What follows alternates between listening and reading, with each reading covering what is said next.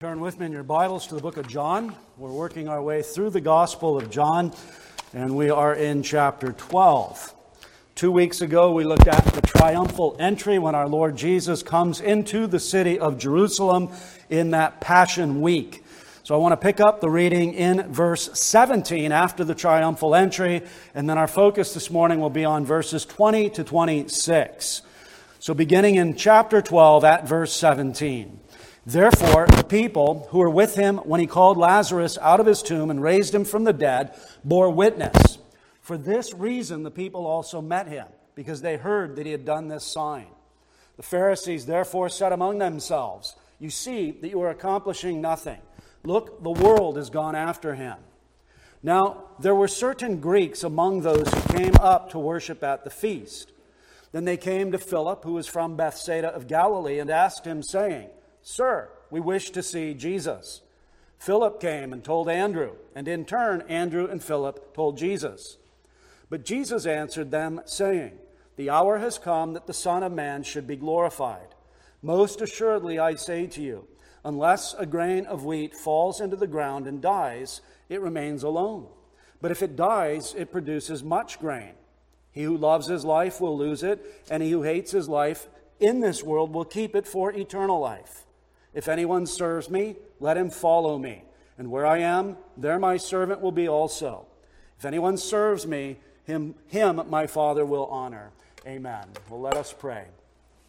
Our great and blessed God, we thank you for this beautiful day. The heavens do declare your majesty and your righteousness and your glory. We see the perfections of God revealed in the created order. We look at the creature and it leads us up to consider the God who made all things. As well, we acknowledge your sovereign providence, that you are in heaven and that you govern all your creatures and all their actions according to your perfect and holy will. And on these Lord's days, when we come to consider the gospel of our salvation, we reflect upon that grace and that mercy and that wisdom displayed in that gospel. We thank you for the coming of the Lord Jesus Christ. We thank you for his life of perfect obedience, his death as a sacrifice and substitute on the cross, and his resurrection that third day. As well, we praise you for his current session now at the right hand of the Father, and we look forward to his return again in glory to judge the living and the dead. And may it be the case that all of us would be prepared for that day, that all of us would be cleansed in his precious blood and clothed with his righteousness. We ask that the Holy Spirit would guide us now as we consider this passage of Scripture, that we would see the glory of the Son of Man as it's revealed in the Bible. And we ask that you would forgive us for all sin and everything that darkens our understanding. And we pray through Jesus Christ our Lord. Amen.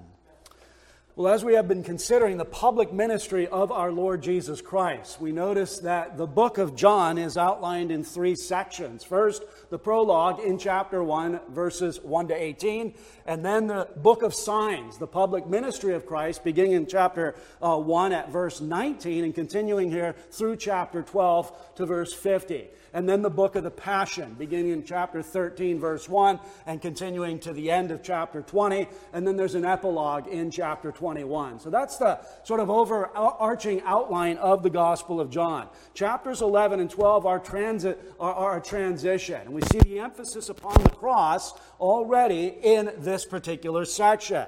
So the title of this morning's message is The Arrival of the Hour in verses 20 to 26. And there's two things that I want to observe here in this small section. First, the desire of the Greeks in verses 20 to 22. And then, secondly, the glorification of the Son of Man in verses 23 to 26. Let's look first at the desire of the Greeks in verses 20 to 22. And look at verse 20, to, uh, verse 20. Now there were certain Greeks among those who came up to worship at the feast. We know that the setting is Jerusalem. Jesus triumphantly enters the city of Jerusalem, where he'll ultimately be delivered up to these godless men, the Sanhedrin. He will then be turned over to Pontius Pilate, who will then sentence him to death. And so he's in Jerusalem for that particular occasion. The Son of Man came to give his life as a ransom for many. So that's the particular location, but as well, we know that it's during the Passover, and that's what verse 20 indicates. Now, there were certain Greeks among those who came up to worship at the feast. If you look back at chapter 11 and verse 55, it says, And the Passover of the Jews was near. And then again in chapter 12 at verse 1, then six days before the Passover. So these Greeks were in Jerusalem at the time of the Passover, and I think that's significant. It's significant in the immediate context because this is precisely the grumbling and the whining and the complaining of the Pharisees back in verse 19, but it's also uh, what we find throughout Scripture. So notice in verse 19, the Pharisees therefore said among themselves, You see that you are accomplishing nothing, or you see that you are accomplishing nothing. Look, the world has gone after him. And on the heels of that, John tells us that there are Greeks in the city of Jerusalem at the time of the Passover feast, and they want to see Jesus.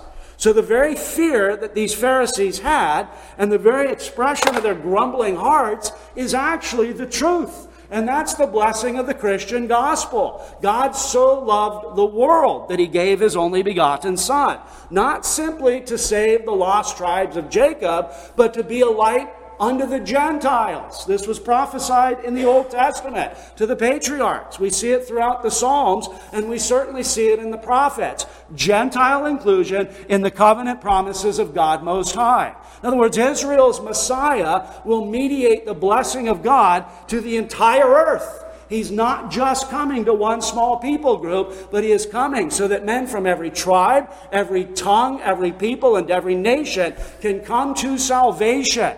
In other words, he's not simply a savior for the Israelites. He is a savior for Gentiles. He is not simply a savior for white people. He's a savior for black people. He's not simply a savior for one particular niche group, but he is the one in whom the blessings of God reside. And so when we consider the Psalms, when we consider the prophets, when we consider the testimony of the Old Testament, it is perfectly appropriate and fitting that these Greeks would be in Jerusalem on the day of Pentecost, or at the feast of Pentecost, and that the desire of their hearts would be to see Jesus, to see the Messiah. And I think Solomon sort of captures this, this mindset in the dedication of the temple. 1 Kings chapter 6, Solomon starts out to build the temple. We see by the time of the uh, uh, end of chapter uh, 7, we see it completed. And then in chapter 8, Solomon dedicates that temple. He prays to God Most High. He acknowledges the transcendence of God. He acknowledges the limitations of this earthly temple. He knows that God can't be contained in the temple. The pagans thought that. Dagon actually lived in Dagon's temple. The God of heaven and earth is transcendent. He's above us. He is, he's enthroned on high. Heaven is his throne and earth is his footstool. So the temple is the visible representation of God's presence with his people, but it does not confine him or constrain him. But in that dedication of the temple, listen to Solomon in terms of the nations around Israel. He says in chapter 8 at verses 41 to 43, he says, Moreover, concerning a foreigner who is not of your people Israel, but has come from a far country for your name's sake, for they will hear of your great name and your strong hand and your outstretched arm. When he comes and prays toward this temple, hear in heaven your dwelling place, and do according to all for which the foreigner calls to you, that all peoples of the earth may know your name and fear you, as do your people Israel, and that they may know that this temple which I have built is called by your name. It was always God's plan and purpose. It was always God's intention. It was always God's means to save his people from their sins, wherever they might find themselves. Whether they're in Canada, whether they're in America, whether they're in Africa, whether they're in Asia. The nations of the earth are blessed in and through our Lord Jesus Christ, who is the seed of Abraham, Isaac, and Jacob. So when God tells Eh, uh, uh, uh, Abraham in Genesis 13 to look north, to look south, to look east, and look west. And he says, You're going to inherit all this. It's not predicated on the faithfulness and the glory and the righteousness of Abraham, but it's the seed of Abraham. In him, all the nations of the earth will be blessed. And even preceding Abraham, the oracle to Noah, it spoke concerning Japheth, Gentiles finding refuge in the tents of Shem. So God's purpose in Christ Jesus our Lord is to save his people from their sins no matter where they find themselves. And so, this is the comprehensive nature of God's glorious gospel of salvation. In terms of the historical precedent, it's not just here that we see Greeks at the time of the feast coming to Jerusalem. The book of Acts is scattered with that. All throughout the book of Acts, Acts chapter 2, all the nations of the earth are gathered together the day, uh, on the day of Pentecost in Jerusalem. Why do you think that is? So that the gospel of Jesus Christ can go to all those nations. Gentiles brought nigh through the blood of Jesus Christ. Uh, Acts chapter 10, the household of Cornelius. How about the, the Ethiopian eunuch that Philip comes to in Acts chapter 8? What is the Bible telling us? The Bible is telling us that the promises of God are mediated to the entirety of the world through Christ the Lord. He's not only the Savior for the lost tribes of Jacob, but He is the light of the Gentiles. And that is what we find in this particular passage.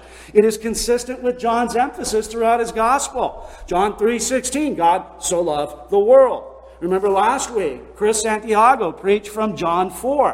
What did the Samaritans learn when they come into saving contact with our Lord Jesus Christ, according to John 4 42?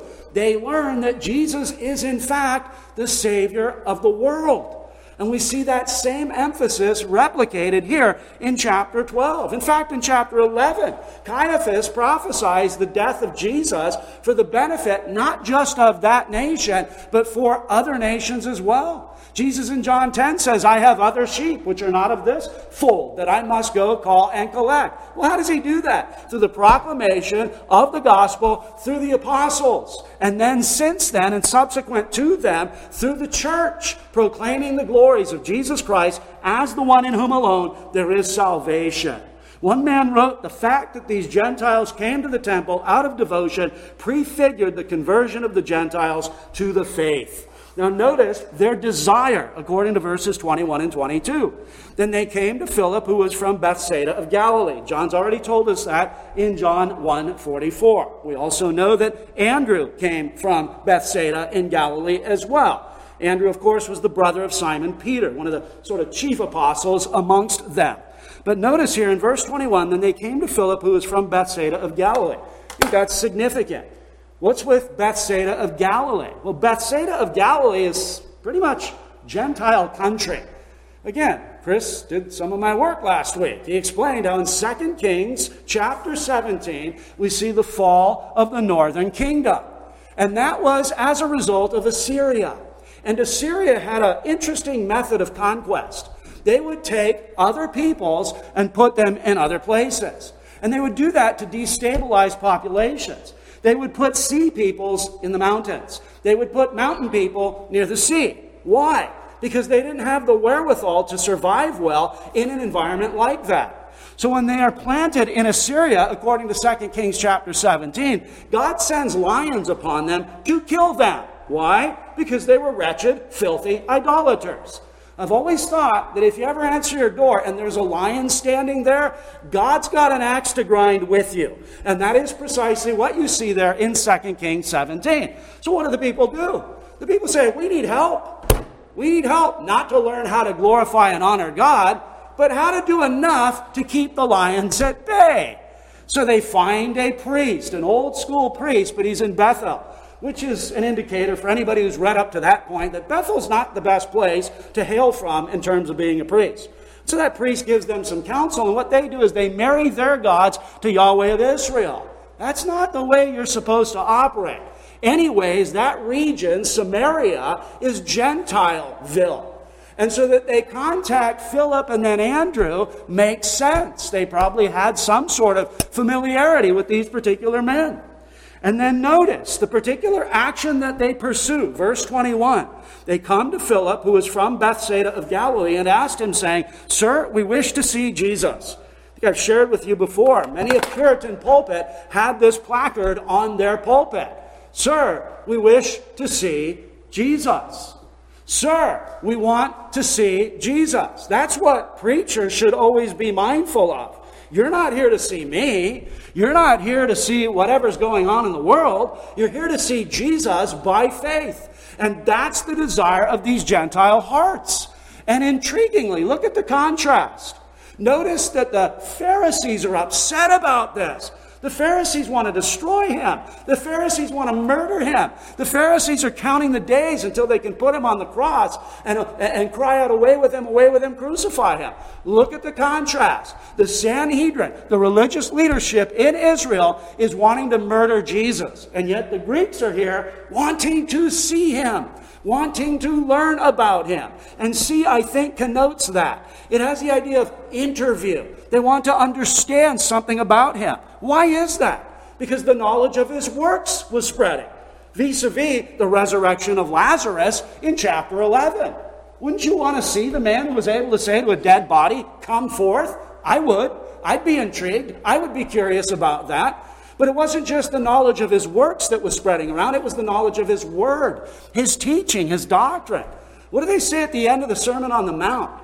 Jesus is not like the scribes, but rather he teaches with authority. And I think it's the authority invested in him by virtue of the fact that the very word that he's teaching is his word. When Jesus teaches, it's not according to this rabbi, it's not according to that rabbi. When Jesus makes that statement that our brother read, you've heard that it was said to those of old, but I say to you, he's not saying Moses bad, me good. He's saying that the rabbinic tradition, the Pharisees and the scribes that botched up interpreting Moses, he's, he's contrasting him with them. Moses was right on, and Jesus is his true expounder. So Christ spoke as one with authority. So, of course, these Greeks desired to see him. But it wasn't just his works, it wasn't just his word, but it was also his identity. See, at this point, people are asking, is this the Messiah? People are curious, is this the one promised in the Old Testament? Is this the one that Moses wrote of? Is this the one that Isaiah prophesied? Is this the one that David sung of in the Psalter? Is this the Christ?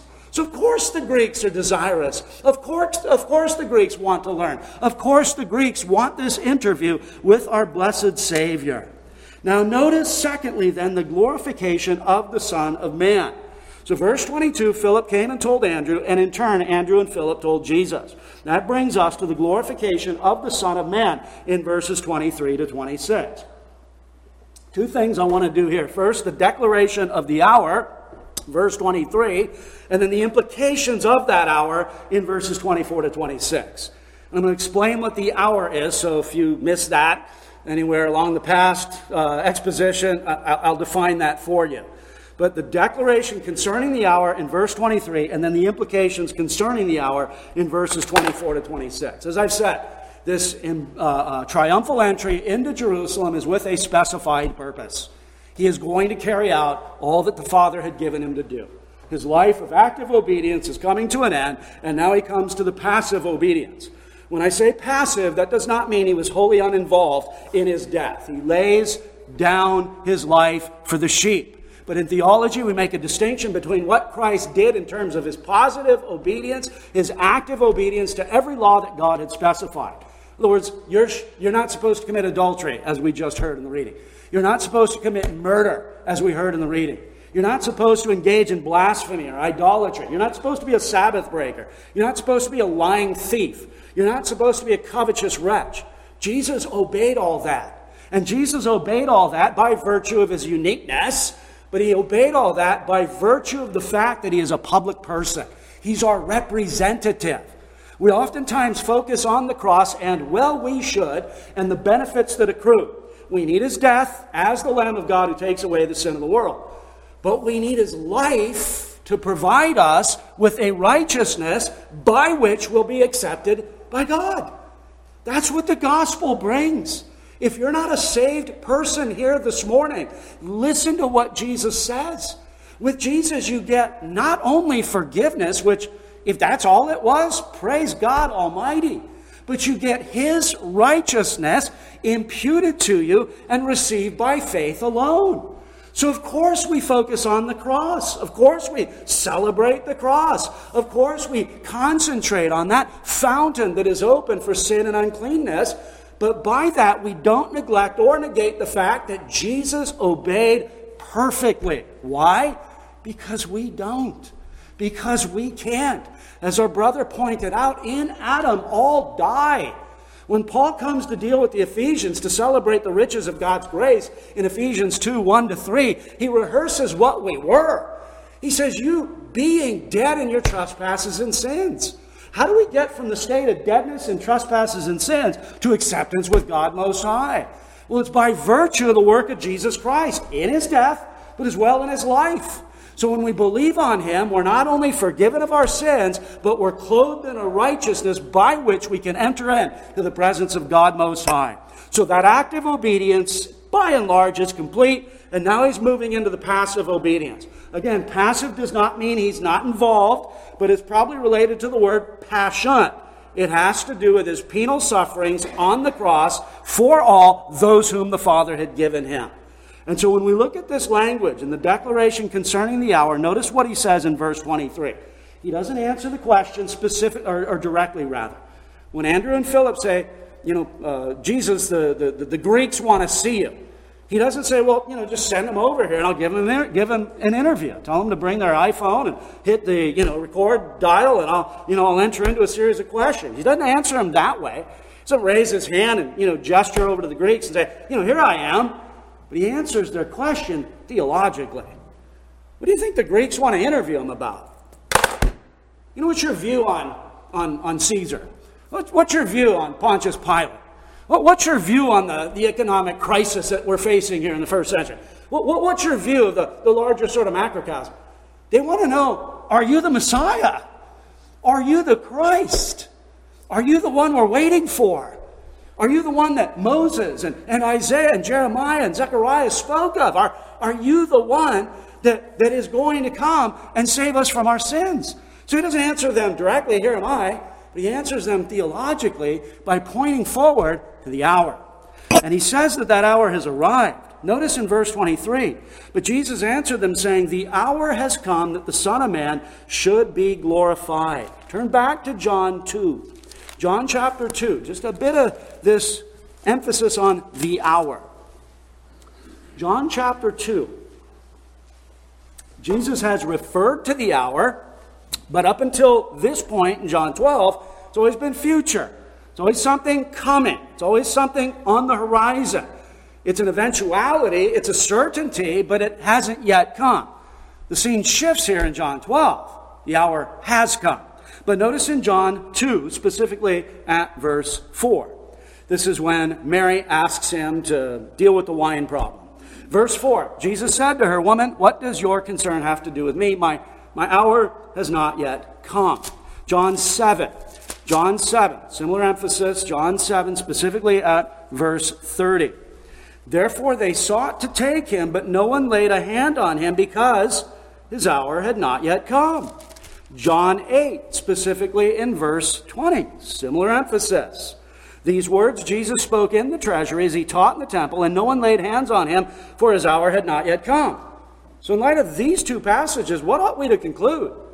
The hour had come, they're going to lay hands on him. The hour had come, and they're going to take him. The hour had come, and they're going to deliver him up. The hour had come, and they're going to crucify him because they're godless, vile, bloodthirsty wretches. This is what John is preparing us for in these previous chapters. We get to John 12, 23 makes that declaration. Drop down to John 12, 27. Now my soul is troubled, and what shall I say? Father, save me from this hour? But for this purpose I came to this hour. Notice in 13:1, the upper room discourse. Now before the feast of the Passover, when Jesus knew that his hour had come, that he should depart from this world to the Father, having loved his own who were in the world, he loved them to the end. Notice in John 16, specifically at verse 32, similar emphasis. Indeed, the hour is coming, yes, has now come that you will be scattered, each to his own, and will leave me alone. And yet I am not alone because the Father is with me. Isn't that exactly what happens at the cross? Isn't that exactly what happens? The disciples forsake him, they bail. When Jesus is hung upon the cross, they're not there, brethren. It's the faithful women that attend to him at that particular time. And then notice the high priestly prayer in John 17, 1. Jesus spoke these words, lifted up his eyes to heaven, and said, Father, the hour has come. Glorify your Son, that your Son also may glorify you. So back to John 12, it's not an eventuality or a certainty that's in the distant future, but it's come. Passion Week has started. First day, Monday, he's triumphantly entered into the city. Several events will occur in that week. It will culminate on the Friday when he is delivered up by these godless men at the behest, or rather at the, the uh, agreement of Pontius Pilate, that wicked coward that, that capitulated to an angry mob. But that's what's going to happen. And of course, he dies, he's raised again on the third day. So he speaks of the hour having come. Now, notice the language that he employs here in verse 23. The hour has come that the Son of Man should be glorified. It's one of the favorite titles of Jesus for Jesus. Up in our Sunday school room, there's a beautiful banner that Mrs. Don Mars had made uh, when we had Sunday school for the children. By the way, we don't have Sunday school because we hate kids. It's hard to find sort of volunteers that will do that and commit to that. So if anybody's ever interested in, in, in doing Sunday school, let, let me know. But she made this beautiful banner with all of the titles of God Most High that we find in the Scripture.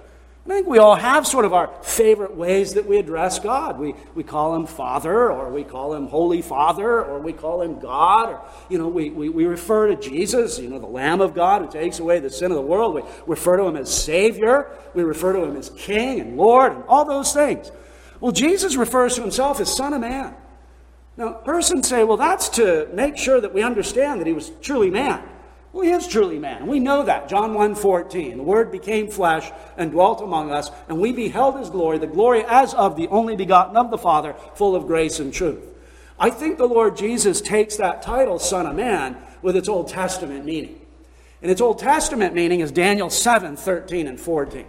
And it points to his divinity, it points to his glory, it points to his majesty, it points to the fact that he will be exalted at the right hand of the Ancient of Days. And he'll always live to make intercession for his people. And he will come in glory to judge the living and the dead. He uses that title here specifically with reference to the hour. If, on the one hand, you consider the hour as the biggest crime ever perpetrated against a, an innocent man, you're, you're right. What does Jesus ever do in any of the gospel records that would earn him the death penalty? It was a travesty of justice. You think you've been framed? You think you've been misrepresented? You think you've been judged harshly? Jesus was wholly harmless and undefiled, and he was crucified on a cross. But at the same time, well, how do Christians refer to that cross? It's the place of glory. Yes, shame and ignominy and the, the curse of God and the wrath of God and the fury of God. But it's there that he finishes the work of redemption. It's there that he says triumphantly, It is finished. We as Christians look at the cross as an emblem of Christ's glory. And that's what he is doing here. The cross, which was a scandal to the unbelieving Jew, was nevertheless a demonstration, demonstration that Christ is both the wisdom and the power of God. So he says, The hour has come that the Son of Man should be glorified. He associates that with his death but I think Jesus assumes everything else that goes along with his death. His incarnation, that means his life of perfect obedience, his, his, his death on the cross, but then his resurrection, and then his exaltation to the right hand of the Father. All of that is the glorification of the Son of Man, who for us men and for our salvation came down from heaven. So that's the declaration concerning the hour. The hour has come that the Son of Man should be glorified. Now let's move on to the implications of that hour in verses 24 to 26. In other words, notice what Jesus doesn't do. I'm going to die. Let's go. What's the significance of this death? What does it mean for us? There's a Latin phrase, I think it's pro nobis, which is God for us. For us men and for our salvation, he came down from heaven. And I think Jesus now is going to lead his hearers by the hand to explain to them the significance of his death. In other words, it's not just some abstract concept, but it has concrete application in the lives of real human beings. He didn't just come down to set an example. He didn't just come down to start a new religion. He didn't just come down to, to be a revolutionary. He came down for us men and for our salvation. And there's three things he says concerning that hour with reference to us. In the first place, he says the death that he dies is absolutely necessary. Verse 24. Secondly, he underscores the response to his death, verse 25, and then outlines the benefit of his death in verse 26. So he moves from the concept of his dying to the application of that death in the lives of the people. So let's look at the necessity of his death. Notice, verse 23 the hour has come that the Son of Man should be glorified. Now, as if he's amplifying or explaining or expounding on that, he goes on to give the significance of the hour. So, verse 24 Most assuredly I say to you, unless a grain of wheat falls into the ground and dies, it remains alone.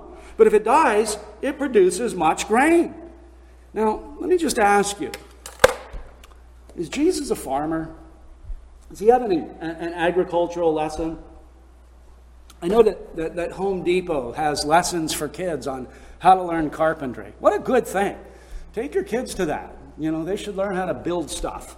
They should learn how to, you know, use hammers and nails and put things together. Is, is Jesus just got an agricultural bent? That's his mindset. You know, I just want to teach you about how to plant seeds and what happens as a result of that. No, that's not his concern. He's using a real life illustration with spiritual application. Paul does this when he comes to deal with man resurrected from the dead. He says in 1 Corinthians chapter 15 at verse 36, Foolish one, what you sow is not made alive unless it dies. So Christ speaks of the hour, associates that with his glorification, and then shifts gears specifically in verse 24 to his death. And notice the emphasis. There has been in the history of theology a discussion on the way that God saves sinners. Could God, who is omnipotent, save sinners in a way other than his Son coming, taking on our flesh, living, dying, and being raised again? Some have suggested, yeah, he in his power could have formulated another way that would not have entailed the death of his Son. That's always seems suspicious to me because it's always sort of suggested that the infinitely wise God didn't choose the infinitely wise path to save his people from their sins, to uphold both his justice and righteousness, and to manifest his grace and mercy and love. Notice that Jesus says, unless, unless this series of events transpires, you will die in your sins unless a seed is planted and it dies, or unless a grain of wheat falls into the ground and dies, it remains alone. But if it dies, it produces much grain. So notice the necessity of his death. In other words, there's no stopping this. There's no sort of staying the hand of Jesus. This is why, say, for instance, in Matthew chapter 16, just after saying to, to Peter, Peter confesses, Thou art the Christ, the Son of the living God. And Jesus says, Blessed are you, Simon Bar Jonah. Flesh and blood didn't reveal this to you, but my, my Father who's in heaven revealed this. Just a few verses later, in my Bible, it's a few, you know, two inches down. Uh, Jesus announces that he must go to Jerusalem. He must be tried. He must be delivered up, and he must die. What does Peter do? The man who was just pronounced blessed, Simon Bar Jonah, he says, Forbid it, Lord. That, that's not going to happen. And what does Jesus then do? Well, you know, Peter, that's just the way it's got to be. He says, Get behind me, Satan. You're not thinking God's thoughts after him. You're not thinking in terms of the prophets. You're not thinking in terms of Moses. You're not thinking in terms of blood atonement. You're not thinking about that day of atonement, which necessitated the death of the goat in order for the forgiveness of sins. So the Lord Jesus must die. And when we look at the application that follows here and that we know of elsewhere, we learn a few things. First, the death of Jesus Christ. That must take place. That's what he associates with the hour. But notice as well the death of Jesus Christ for the benefit of others. Don't miss that. The for usness about the mission of the Savior. So, verse 24 Most assuredly I say to you, unless a grain of wheat falls into the ground and dies, it remains alone. But if it dies, it produces much grain. In other words, there's benefit for others through the death of the Savior. Peter waxes on this when he says, For Christ also suffered once for sins, the just for the unjust, that he might bring us to God, being put to death in the flesh, but made alive by the Spirit so, in other words, when you look at the death of Christ, there's an exemplary fact, uh, uh, factor to it. You know, go out and die for Jesus the way Jesus showed how, you know, he died for us. Okay, but that's not the primary emphasis.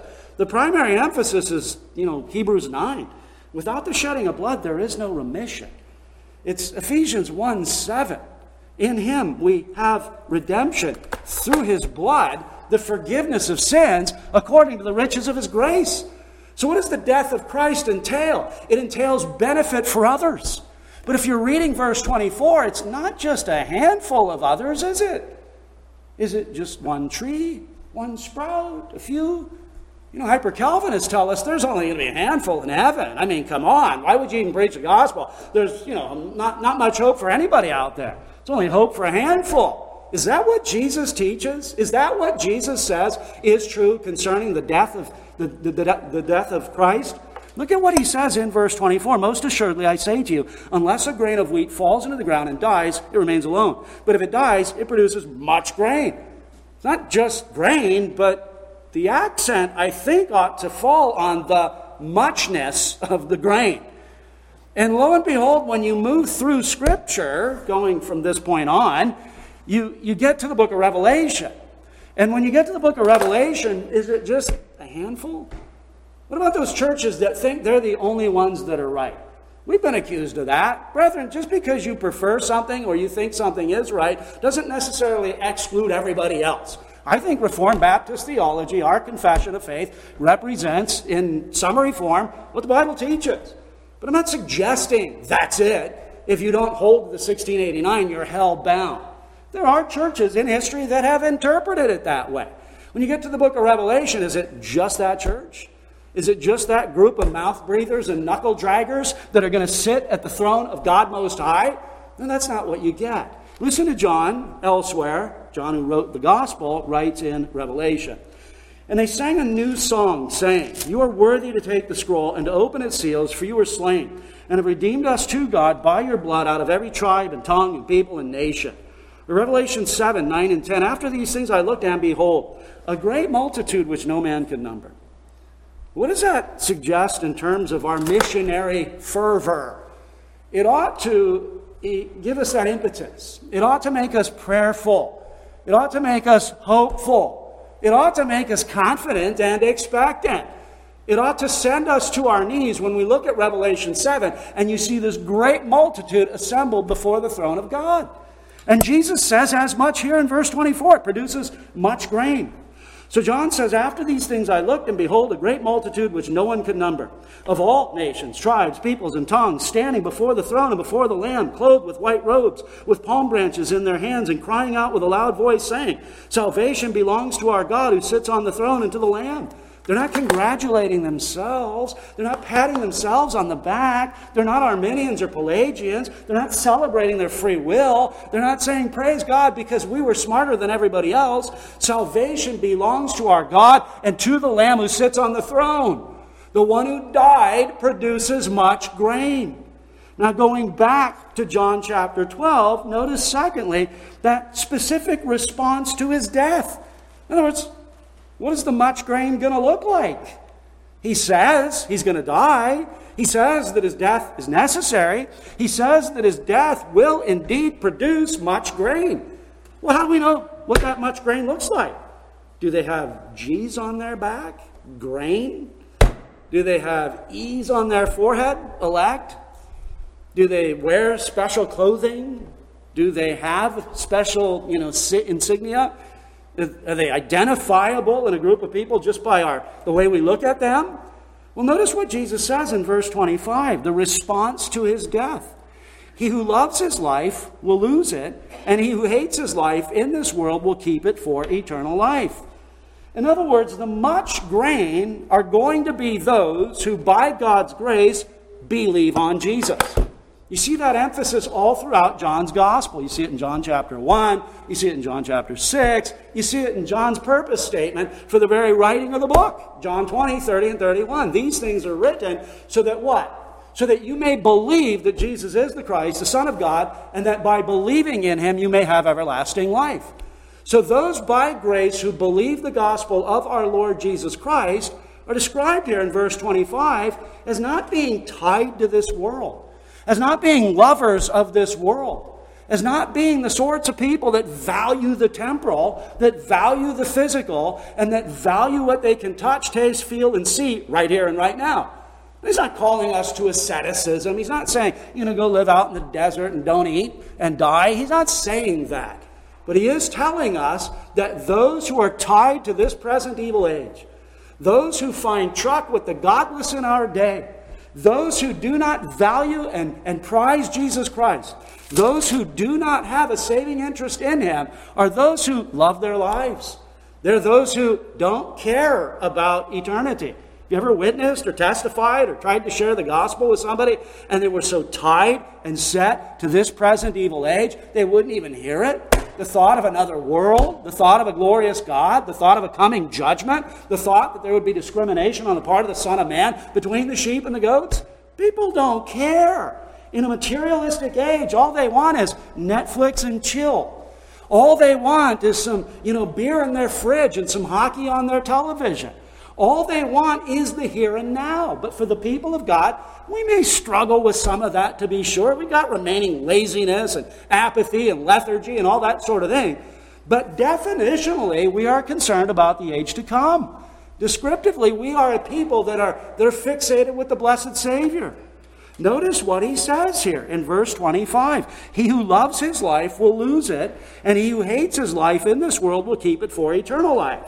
In a parallel in Matthew 16, verses 24 to 26, then Jesus said to his disciples, If anyone desires to come after me, let him deny himself and take up his cross and follow me. For whoever desires to save his life will lose it. But whoever loses his life for my sake will find it. For what profit is it to a man if he gains the whole world and loses his own soul? Or what will a man give in exchange for his soul? That's obviously what he's talking about in this passage. So, verse 25 He who loves his life will lose it if you are attached to you, yourself, and you, if your orientation is the unholy trinity, me, myself, and I, you're going to lose your life. You're going to go to hell. Notice that Jesus doesn't ever shy away from telling that. Oh, we can't tell sinners that they're going to go to hell because they won't like that. Oh, well, then, therefore, let's just throw out, you know, large swaths of our Bible used to do the hospital ministry in pre-COVID times, and we'd always get the guidelines. Uh, you know, don't talk about judgment. Don't talk about hell. Well, you know, I've never been constrained to walk past my neighbor's house and it's on fire and say, well, you know, I'm just not going to let him know that his, his house is on fire. That would be ghoulish and, and insensitive. See, others might interpret that as loving to say, you know what, your house is on fire. You probably should vacate it. Grab the wife, grab the kids, grab the dog, get out. Just, just go because your house is on fire. How is it unloving to tell people the truth? Why has the church bought that lie? Why has the church been so conditioned to think that we can't ever say anything that might make people feel bad? You know what, brethren? Feeling bad occasionally is a good thing. Feeling your guilt and your sin and your shame can be a blessed thing when it brings you to the foot of the cross, when it causes you to say with the hymn writer, Foul I to the fountain fly, wash me, Savior, or I die. When it evokes from that same hymn, Nothing in my hand I bring, simply to thy cross I cling. See, brethren, Jesus doesn't shy away from telling people that if you resist him and you reject him, you will lose your life. You will perish in hell you will go to that place of torment and damnation and curse. And notice when he goes on in verse 25, he says, He who loves his life will lose it, and he who hates his life in this world will keep it for eternal life. Again, that doesn't mean you wake up and you punch yourself. Doesn't mean you go to the cupboard and get arsenic and ingest it. It doesn't mean you stand out on train tracks. That's not what it means. Hating your life in this world means the opposite to what those lovers of their life in this world look like. They don't care about the age to come. They don't think about the judgment to come. They don't think about the reality of a gracious God who sent his Son into this world, sinners to save. So when by grace we believe the gospel, what else do we learn? We learn to hate the world in the righteous sense. Paul speaks this language in, in, in Romans 12. Do not be conformed to the world. What does he mean? Stop eating? Stop wearing clothes? Stop having a house? No, he means don't be a wretch like everybody who populates the world. Don't be wicked. Don't be vile. Don't be wretched. You're, you've been bought with a price. Therefore, glorify God with your body and soul. And then notice, thirdly and finally, with reference to the implications, he speaks concerning the benefit of his death. The benefit of his death. I mean, he does this a lot elsewhere, and so, do the, so, does the entirety of the New Testament. But in this particular instance, he gives the declaration, verse 24, uh, 3, and then he brings out these implications the necessity of his death, the, the, the, the, the, the purpose, or rather the, uh, the, uh, uh, uh the response to his death on the part of the verse 25 people. And then notice in verse 26, and I think the connection is simple the death of Christ produces much grain. The much grain is obviously not, you know, fruit trees and bushes and shrubs and all that. The, the, the much grain is saved sinners. Those sinners believe in him by the grace of God, and they are the ones who hate their life in this world and they keep it for eternal life. Now, notice the benefit. The benefit, you'll probably zip through 26 and say, oh, yeah, there it is. My, my Father will honor. But I suggest the preceding clauses are benefit too. Look at what he says in verse 26 if anyone serves me. When, when you hear that language, do you go, Ugh, ugh, I want to serve any man. You're not the boss of me. Well, who says that? The nations in rebellion against Yahweh and his Christ. You're not the boss of me. For the blood bought child of God, who by God's grace is believing in Jesus, the service of Christ isn't the chore.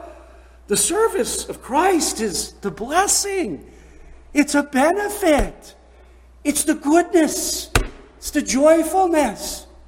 Remember, years ago, I preached from Acts chapter 2, the response of the church to the preaching of Peter. And somebody took me aside. That somebody's no longer here. He said, Well, that was law. That was, that was not good. Well, I was preaching the bit. They continued steadfastly the apostles' doctrine and fellowship in the breaking of bread and prayers. Now, I guess in one category you could see that as law, but I was preaching it as the glorious blessing of the blood bought children of God who get to continue steadfastly in the apostles' doctrine, in fellowship, in the breaking of bread and prayers. If there's a oughtness or mustness to this, and it causes you to recoil in horror, You've not embraced the, the blessedness of it. And so when Jesus says in the connection here, he produces much grain, saves sinners, they believe by God's grace, they hate their lives, and they keep it, keep it for eternal life. And then he says, if anyone serves me, beautiful. We get to serve our Jesus. What could be better? This is what Adam and Eve were purposed to do with God, isn't it?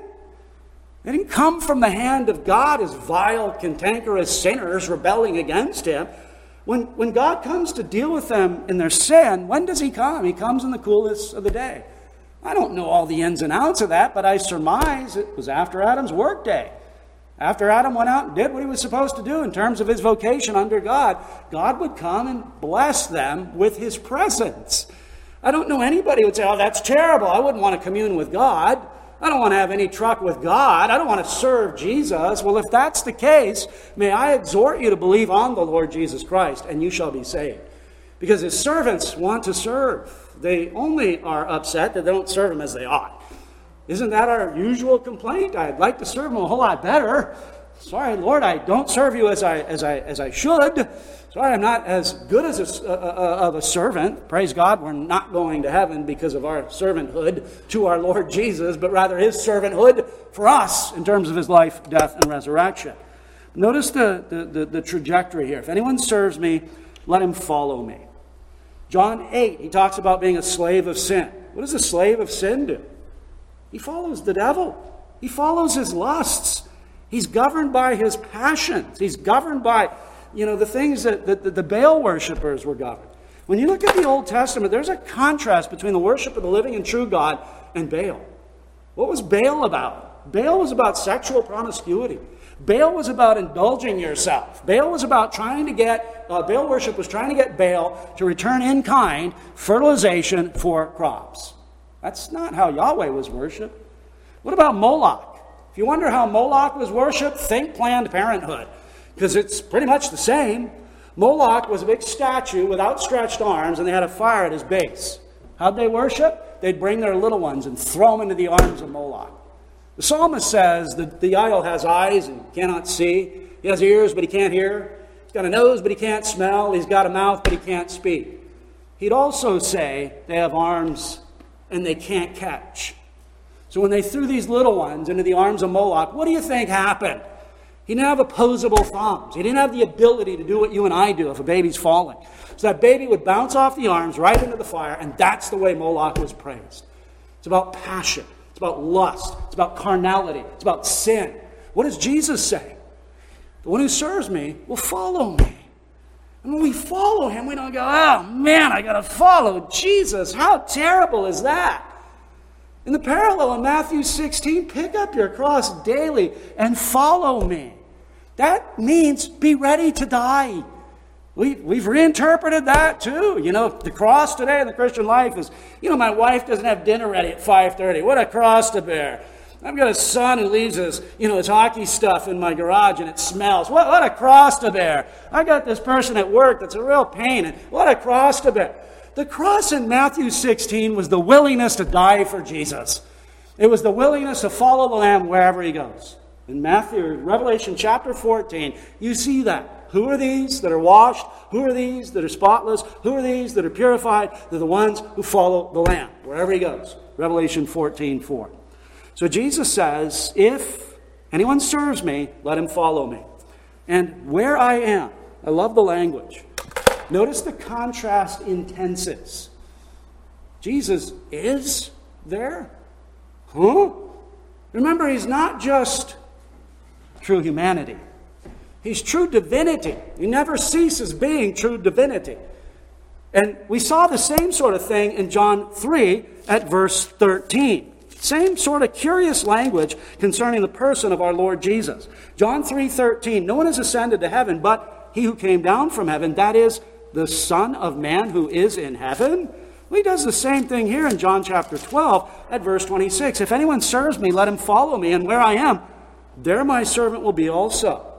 So there's a presentness in terms of Jesus according to his divinity, where I am, and there's a futureness in terms of us. Let him follow me, and where I am, there my servant will be also. The ones for whom Jesus dies the one for whom Jesus lives, the one for whom Jesus saves, those ones have a secure future based on what he's accomplished on their behalf. We will be with him. That's what I want you to get from this passage. We will be with him. Don't we enjoy him now in public worship? I hope you do. I hope you say with David in Psalm 122, I was glad when they said unto me, Let us go to the house of the Lord. Even if when you first pop out of bed, that's not true. By the time you get to the parking lot, it may still not be true. When you walk through those doors, it still may not be true. Once you start seeing the brethren, once you start singing praises to God, once you start hearing the word read, once you start hearing the word preached, once you start engaging in the worship of the triune God, hasn't it caught up with you? Yes, I am glad to be in the house of the Lord. We're going to dwell with him forever. And that's the promise connected to the hour. The glorification of the Son means the glorification of the sons of men. The glorification of Christ means the glorification for all those whom the Father had given him. And that's the sure promise of our blessed Savior in verse 26. If anyone serves me, let him follow me. And where I am, there my servant will be also. If anyone serves me, him my Father will honor. Now, this idea of the Father honoring us, we're going to see glimpses of that in the upper room discourse as well. It's inconceivable. God honoring me? Really? I mean, come on. That, that is, you know, you, you talk about stuff that's hard to believe. But, brethren, we walk by faith in what the Scripture says. Now, the honoring here doesn't mean that God bows down to us, oh, beautiful, wonderful human. I think John Gill gets it right. Gill says, by accepting his service, this is what it means to honor us. That's what it means by the Father honoring us. It means to accept our service because it comes cleansed in the precious blood of Jesus, clothed in the righteousness of Jesus. So, therefore, this can, in fact, be a sweet smelling aroma to our God. So, by accepting his service, affording him his gracious presence here, and by giving him eternal glory hereafter, to which he has called him. And as well, we know that the Father honors the Son. So, what Jesus is saying that that beautiful relationship that obtains between the Father and the Son is ext- extended to include all those whom the Father has given to the Son. Another man says, Jesus said this to show how intimately his servants are related to him, inasmuch as they will be honored by the same one who honors the Son. For the honor the Son has by his nature, they will have by grace. Beautiful. This is what Jesus is talking about. He announces the arrival of the hour, verse 23. He draws out the implications of that hour in verses 24 to 26. The next time we come to John's gospel, we will see further amplification and explanation of what the hour entails in the following verses.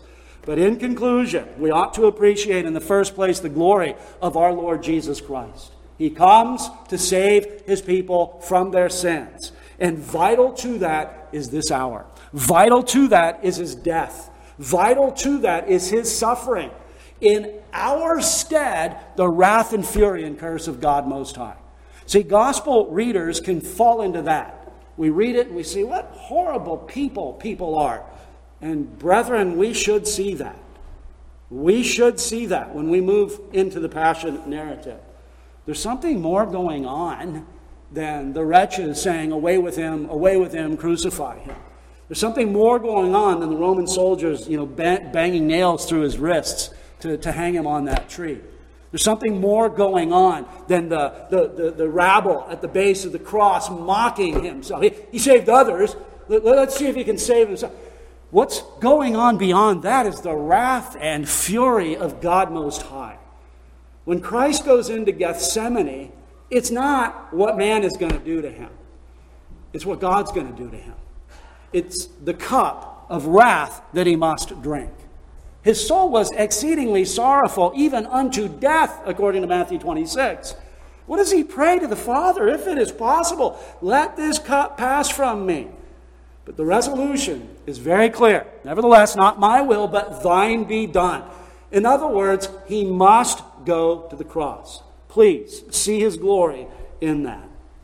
And then, secondly, the nature of discipleship. See, Jesus again doesn't throw his, his death out there, the allusion to his death, in sort of an abstract way. He defines for us and describes for us what it will look like for the benefactors. You're not going to be the kind of person that is so tied to this earth you have no concern whatsoever for the age to come. If by grace you believe the gospel, you're going to be fixated on another world. Now, again, fixated, ebbs and flows. I wish I was more fixated on that, that world of love than I am. But at the same time, there is a radical orientational change in the lives of believers. What we once valued, once we once esteemed, once we once prized, we say with the Apostle Paul that, that, that this is dead to me now.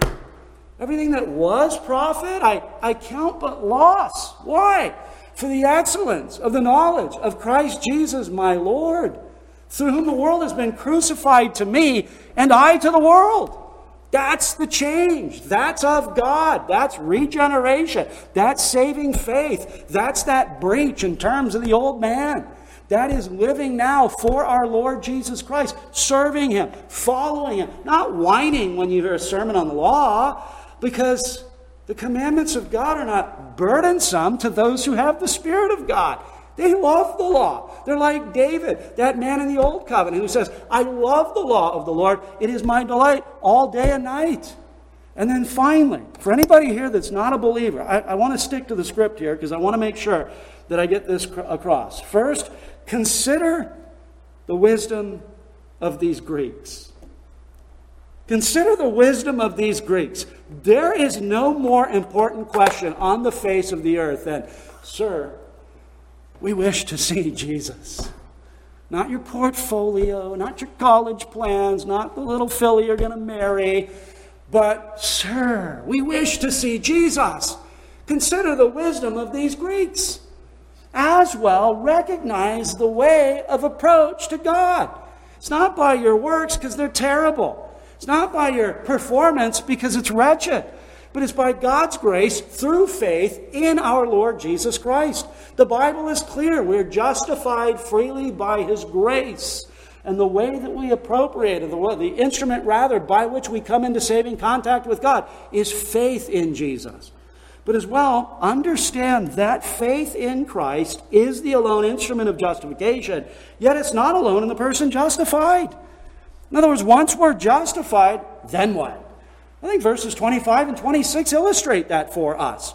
We come to Jesus, we're justified freely by His grace, we're forgiven of our sins, we're clothed in His righteousness. Now what?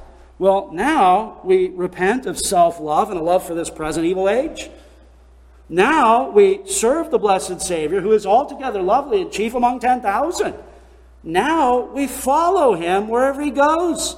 And just realize this He's never going to lead us into debauchery.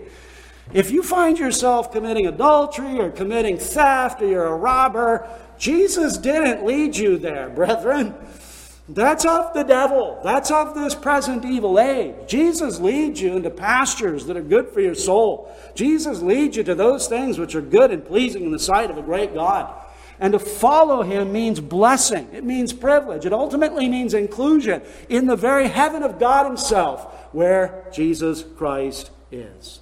Anticipate that. Look forward to it. Understand that the momentary light affliction that we go through in this present age is nothing compared to the exceeding weight of glory that is awaiting for all of God's children. Well, let us pray. Our blessed Father, we thank you for your word. We thank you for the ministry of our Lord. We thank you as well for his teaching the clarity of it, and the emphasis on this hour, this glorification of the Son of Man. I pray that you would all give us that saving interest in him, that we would all be looking to him in faith, that we would know the joy of being found in him, not having our own righteousness, which is from the law, but that which is from you and received through faith alone. I pray that you would go with us, that you would bless us, that you would help us to, to follow the Lamb and to do so with great joy and with great thanksgiving. And we pray through Jesus Christ our Lord. Amen. Well, you can turn in your hymn books to 568, and we'll close our service by singing the doxology in praise to our triune God, Father, Son, and Holy Spirit.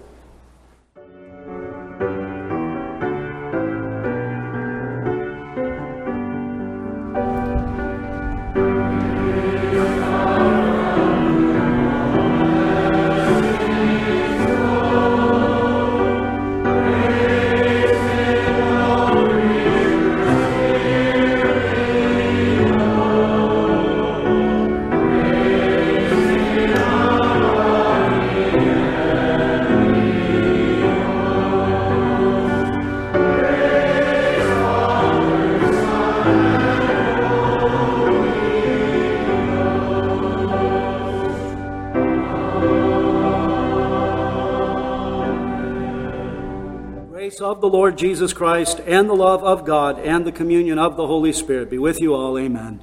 Go with us now, Most High, and bless us and strengthen us and keep us by your sovereign grace. And we pray through Jesus Christ our Lord. Amen. We may be seated for a brief time of meditation.